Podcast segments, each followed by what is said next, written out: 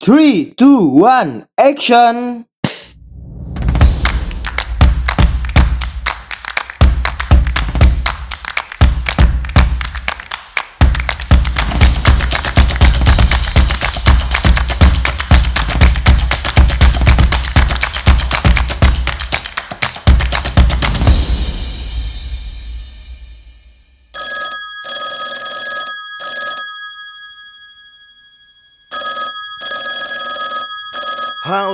Selamat datang di Pod by MA, tentunya di program Anak Komunikasi.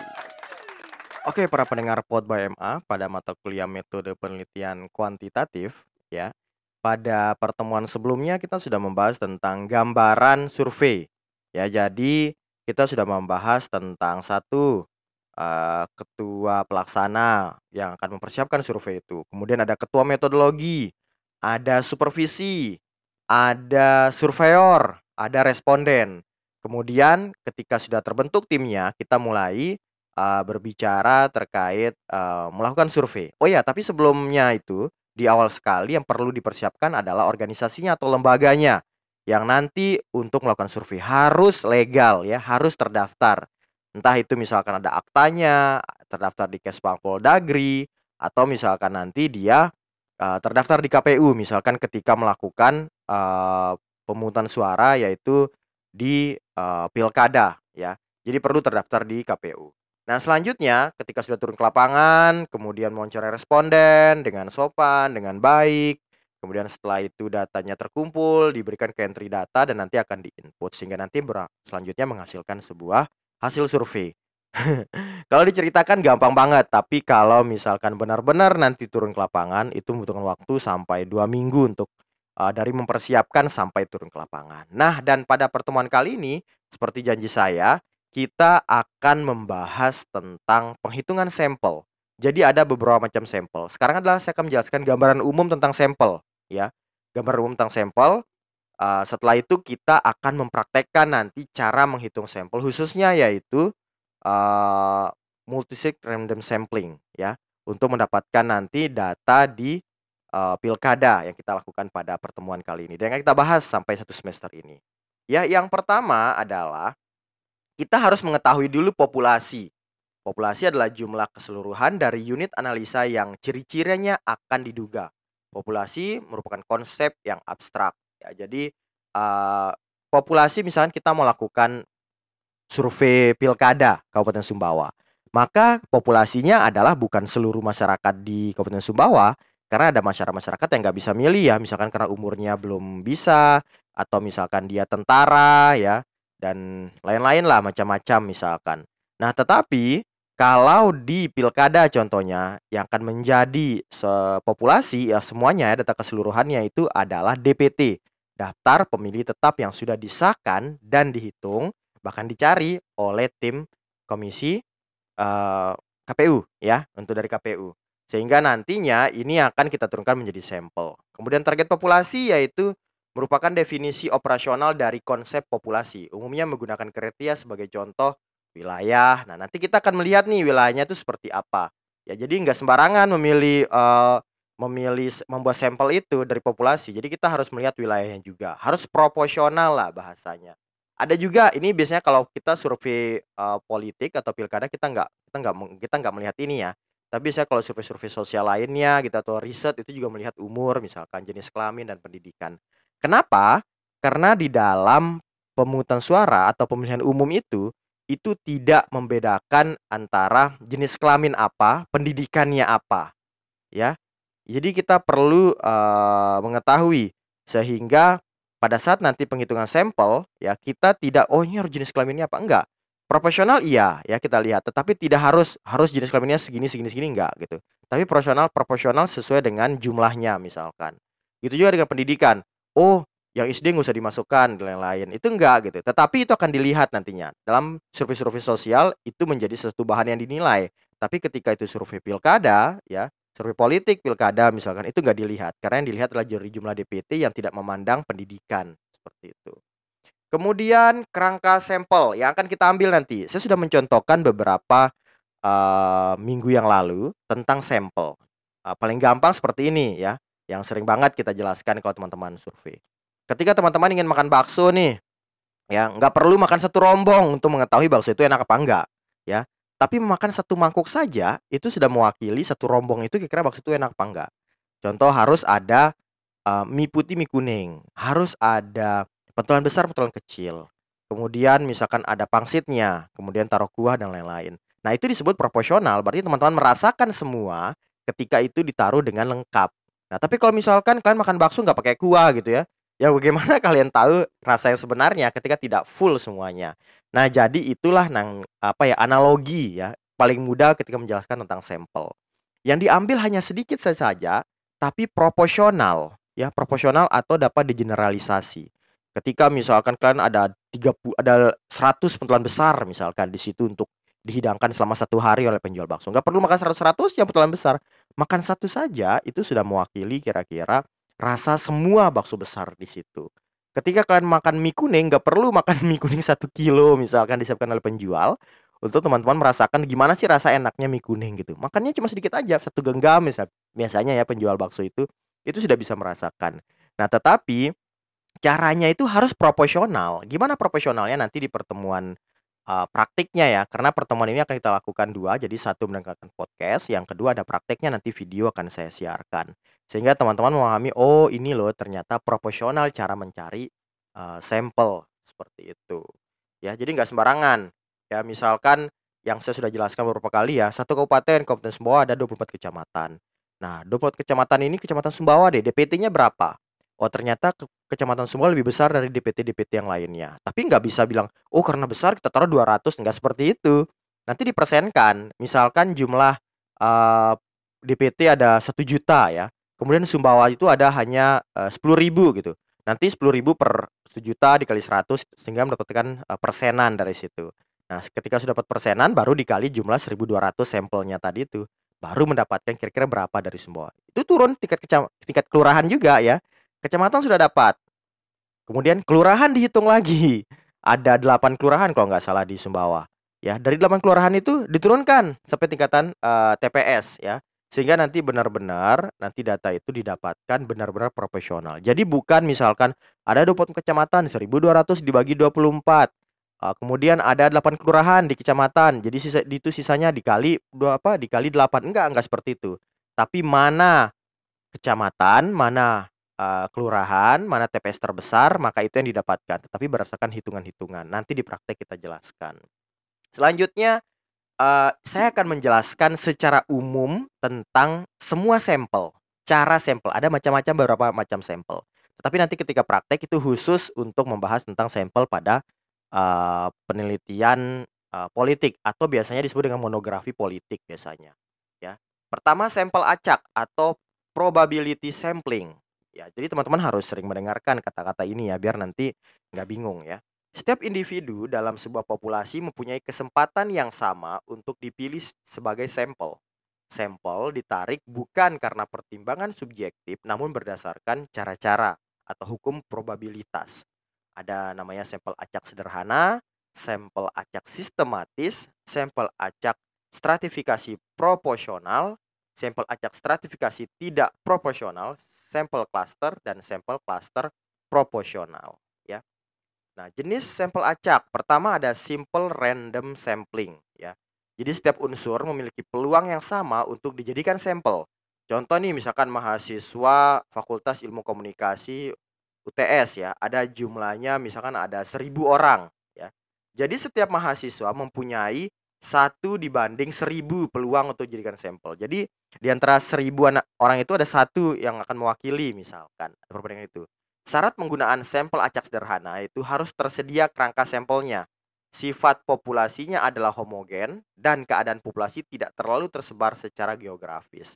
Nah, biasanya ini untuk survei yang khusus ya, satu satu kampus misalkan seperti itu. Nah, contohnya dengan cara mengundi dari seribu mahasiswa uh, anak komunikasi UTS itu akan diambil misalkan dua, uh, 20 orang sebagai sampel. Nah, sedangkan sisanya itu nanti untuk yang ada di UTS semuanya menggunakan tabel angka acak. Nah, selanjutnya ada systematic random sampling. teman teman-teman mungkin ini agak susah dimaknai ya, tapi nanti ketika uh, teman-teman masuk kelas, saya akan memberikan slide-nya dan nanti akan ada praktek di video ya untuk uh, penghitungan sampel. Yang selanjutnya adalah systematic random sampling. Harus tersedia sebuah daftar populasi dengan urutan tertentu. Unsur pertama dari sampel dipilih secara acak, sedangkan unsur-unsur selanjutnya dipilih secara sistematis menurut suatu pola tertentu. Syarat penggunaan sampel acak sistematis yaitu populasinya harus homogen. Homogen maksudnya seperti ini ya. Uh, sama kayak tadi penjelasan tadi saya belum jelaskan. Homogen misalkan uh, dalam satu kampung ya, dia sama-sama orang asli Sumbawa. Uh, hampir 99% orang Islam misalkan agamanya. Kemudian uh, di situ adalah keluarga muda atau keluarga yang baru menikah gitu, memiliki satu anak masih kecil gitu. Dan itu homogen bahasanya, hampir semua homogen. Jadi dari agama, dari umur, misalkan dari kultur budaya tadi ya sama-sama Sumbawa, kemudian dari uh, masa pernikahannya juga sama. Jadi ada kesamaan-kesamaan yang banyak di situ. Dan rata-rata laki perempuan laki perempuan laki perempuan. Dalam satu kampung itu ada 30 kakak misalkan. Maka itu disebut dengan homogen, ya.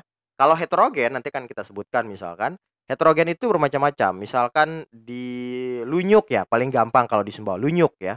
Di situ ada namanya Kampung Lombok, ada Kampung Bali, ada yang asli orang Sumbawa. Nah, sehingga di situ punya kultur budaya berbeda, kemudian ada umurnya tentu berbeda, tentunya agamanya juga berbeda jadinya nanti gitu ya. Ada kampung ada misalkan juga uh, tingkat pendidikannya berbeda gitu ya. Ada lulusan SD, SMP, SMA. Nah, sehingga itu disebut dengan heterogen. Maka cara mengambil sampelnya, cara menghitungnya nanti itu juga akan berbeda. Nanti kita akan jelaskan pada video selanjutnya. Ya. Uh, jika nama-nama dalam populasi terdapat di dalam sebuah daftar sehingga diberi nomor urut, misal daftar nama mahasiswa, daftar pelanggan telepon, daftar pelanggan listrik, daftar tagihan pajak. Ini sistematik random sampling ya. Jika populasi tersebut mempunyai pola berurutan seperti huruf abjad dan sebagainya. Contohnya akan diambil 300 nama dari populasi sebanyak 900 orang contohnya. Langkah pertama menentukannya secara acak sampel pertama. Nah, kita pertama memilih uh, tiga sepa, tiga orang kayak gitu ya. Kemudian baru diacak, diacak, diacak dan diambil sampai sampel ke selanjutnya. Kemudian yaitu sampel acak stratifikasi proporsional. Ini diperuntukkan buat populasi yang bersifat heterogen. Nah, heterogen sudah saya jelaskan tadi ya. Jadi dalam satu wilayah atau populasi lah bahasanya ya. Kita ketika kita bicara populasinya dalam penelitian kita yang lakukan itu bermacam-macam uh, bentuk uh, latar belakang, pendidikan, umur, kemudian uh, apalagi ya sosial budaya saya bilang tadi itu kemudian misalkan waktu pernikahan dan lain-lain nah itu heterogen jadi bermacam-macam ada banyak sekali perbedaan ya maka di sini juga ada kriteria yang lain syarat penggunaan sampel acak stratifikasi proporsional ini harus ada kriteria yang jelas yang dipergunakan sebagai dasar untuk menstratifikasi populasi ke dalam lapisan-lapisan. Untuk keperluan stratifikasi ini peneliti harus memperhatikan tujuan pollingnya. Ya, contoh misalkan tujuan polling adalah untuk mengetahui pandangan atau penilaian mahasiswa uh, Vkom di UTS terhadap kinerja dekan Fakultas uh, Komunikasi di UTS misalkan. Jadi dasar stratifikasinya adalah angkatan yakni dengan membagi mahasiswa dalam stratifikasi. Bisa diambil ya dipilih ada angkatan 2006 atau kita 2013 ya yang awal ya. Bisa diambil angkatan 2013, angkatan 2014, 2015 dengan jenis kelamin berbeda. Nah, itu bisa diambil. Harus ada pendahuluan mengenai strata populasi, populasi dan harus diketahui secara tepat jumlah satuan-satuan elementer. Ya, jadi itu. Nah, cara melakukan sampel acak stratifikasi proporsional yaitu dengan cara menentukan daftar kerangka sampel, responden dibagi menurut stratanya masing-masing menentukan sampel atau jumlah responden sesuai dengan proporsinya. Nanti akan kita praktekkan juga ya. Jadi itu gambarannya. Kemudian jenis sampel acak ya. Sampel acak stratifikasi tidak profesional. Idenya hampir sama dengan sampel acak stratifikasi profesional, namun bedanya terletak pada jumlah sampel di setiap strata. Ya ini semacam-macam kayak multi sampling ya. Kemudian sampel cluster bisa saja tidak ada kerangka sampel sebagai dasar pengambilan sampel, misalkan polling tentang pandangan mahasiswa di Sumbawa terhadap kinerja Jokowi ya. Jelas ini membutuhkan waktu lama untuk mendapatkan data nama seluruh mahasiswa di wilayah di Sumbawa misalkan untuk orang-orang Sumbawa. Nah, jadi selanjutnya yaitu cara melakukan sampel cluster yaitu menentukan primary sampling unit. Kita akan praktekkan pada pertemuan selanjutnya nanti ya. Ini gambaran saja untuk teman-teman dengarkan. Bisa berupa organisasi, asosiasi, batas geografis dengan batasan yang jelas. Kemudian sampel tak acak. Kalau tadi kan sampel uh, acak ya, biasanya itu dilakukan dalam survei. Nah, sampel tak acak atau non probability sampling, setiap individu dalam sebuah populasi mempunyai kesempatan yang tidak sama untuk dipilih sebagai sampel sampel ditarik bukan karena berdasarkan hukum-hukum probabilitas. Nah, ini biasanya ini biasanya ya dilakukan pada penelitian kualitatif. Nah, kalau tadi itu kita nggak tahu nggak tahu diri akan mendapatkan atau tidak gitu ya. Bahkan si peneliti juga tidak tahu kira-kira akan siapa yang didapatkan dari sampling tersebut. Kalau di sini itu ada syarat-syaratnya. Ya, jadi sampel tak acak. Jadi nggak diacak jadi ini. Ini biasanya digunakan untuk contoh deh. Masih ingat nggak sih pertemuan di awal sekali saya jelaskan ketika membedakan antara kuantitatif dan kualitatif? Jika bicara terkait kualitatif, maka kita berbicara terkait penelitian yang dia mendalam Kemudian ketika kita bicara mendalam, maka kita berbicara terkait riset apa sih uh, apa informasi siapa sih yang akan kita ambil. Bahkan khusus sekali jika kita bicara terkait misalkan masyarakat desa A gitu, kita harus jelaskan dusunnya apa gitu. Kalau kita misalkan menjelaskan tentang uh, riset kita tuh objeknya itu adalah mahasiswa, mahasiswa universitas mana, fakultas mana, jurusan mana, bahkan angkatan berapa, sehingga kita membahas detail sekali. Nah, untuk menentukan jumlah itu tentunya kita memilihnya juga ya secara subjektif juga, tetapi subjektif yang ilmiah. Ada cara-caranya. Ya seperti itu. Yang pertama ada sampling kuota. Yang kedua ada sampling insidental. Yang ketiga purposive sampling. Yang keempat yaitu snowball sampling. Ini yang paling sering teman-teman dengarkan nanti kalau riset ya snowball sampling. Ya. Apa saja itu? Penggunaan sampel tak acak atau non probability sampling yang pertama hasilnya tidak bisa digunakan untuk melakukan generalisasi. Nah, kan ini maksudnya adalah penelitian kualitatif. Kalau berbicara penelitian kuantitatif, maka dia bisa digeneralisasi. Jadi bisa disamakan jumlah suaranya itu satu apa ya hasil itu bisa mengeneralisasi semua jumlah penduduknya. Ya, tapi kalau ini nggak bisa. Ya, kedua Kemungkinan terjadi bias sangat besar karena peneliti mudah terjebak untuk mewawancari orang-orang yang dikenal atau mudah dihubungi. Seperti tadi saya jelaskan, ketika misalkan memilih uh, samplingnya itu dia tidak bukan apa ya bahasanya bukan nggak menggunakan metodologi sih, tetap menggunakan metode karena ini kan yang tadi saya sebut itu dari kuota incidental sam purposive sampling sampai snowball sampling kan itu metode sebenarnya. Tapi dalam artian kalau penelitian kuantitatif, kalau yang tadi yang acak itu kan kita nggak tahu. Itu berdasarkan profesional jumlah-jumlah uh, desa, kelurahan di dalamnya. Tapi kalau ini benar-benar kita tentukan berdasarkan kriteria kriteria yang kita gunakan. Seperti apa ini deh kita jelaskan. Yang pertama adalah tekniknya mirip kayak kerja wartawan yang turun ke lapangan dan mewawancarai orang yang ditemuinya. Cara lain yakni dengan angket di majalah atau surat kabar. Syarat penggunaan sampel convenient ini yakni dalam kondisi khusus seperti saat mudik lebaran, kampanye pemilu, dan lain-lainnya, teknik memerlukan kedisiplinan dan pewawancaranya. Sampel kuota, kuota sampling, ya, merupakan pengembangan dari sampel convenient, di mana peneliti pertama kali membuat identifikasi kategori untuk karakteristik dari orang yang akan disampel. Misal, sebelum turun ke lapangan, peneliti membuat kriteria responden sebagai berikut. Dia harus mencari 10 responden laki-laki. Nah, ini beda ya. Kalau tadi itu kita mengacak berdasarkan uh, jumlah demografi misalkan, tapi gambarannya kita nggak tahu siapa yang akan didapat. Kalau ini sudah ada gambarannya, kita mencari 10 responden laki-laki berusia 30 tahun. Nah, kalau tadi kita nggak melihat umur, kalau ini kita melihat umur. 10 responden laki-laki berusia di bawah 30 tahun. 10 responden perempuan berusia di atas 30 tahun. Ini untuk sampel kuota atau kuota sampling tadi yang pertama, ya. Kemudian besaran berapa besar sampel yang harus diambil yaitu dari populasi, makin seragam populasi tidak masalah jika jumlah sampel yang diambil kecil. Presisi yang dikendaki yaitu tingkat ketepatan ditentukan oleh perbedaan hasil yang diperoleh dari sampel. Nah, besar sampel yaitu rencana analisis ya tergantung dengan tenaga dan biaya waktu. Nah, hal penting dalam pengambilan sampel yaitu bagaimana cara mengeliminasi biasnya, mengeliminasi bias berhubungan dengan teknik, ya, dan selanjutnya bagaimana meningkatkan ketelitian atau presisi. Ya, ini untuk, uh, kota sampling dan untuk sampling juga yang lain, semakin besar keragaman dalam populasi, maka semakin besar sampel yang harus diambil. Tingkat kesalahannya yang ditoleransi, sampling errornya itu sampel berbeda dari dengan populasi. Jadi hasil dari sampel adalah perkiraan atau tidak pasti. Ya, tingkat kepercayaannya jika sampling error mengacu kepada bagaimana keakuratan tafsiran yang diinginkan oleh peneliti, sedangkan tingkat kepercayaan mengacu kepada bagaimana kepastian yang diinginkan bahwa taksiran itu sendiri.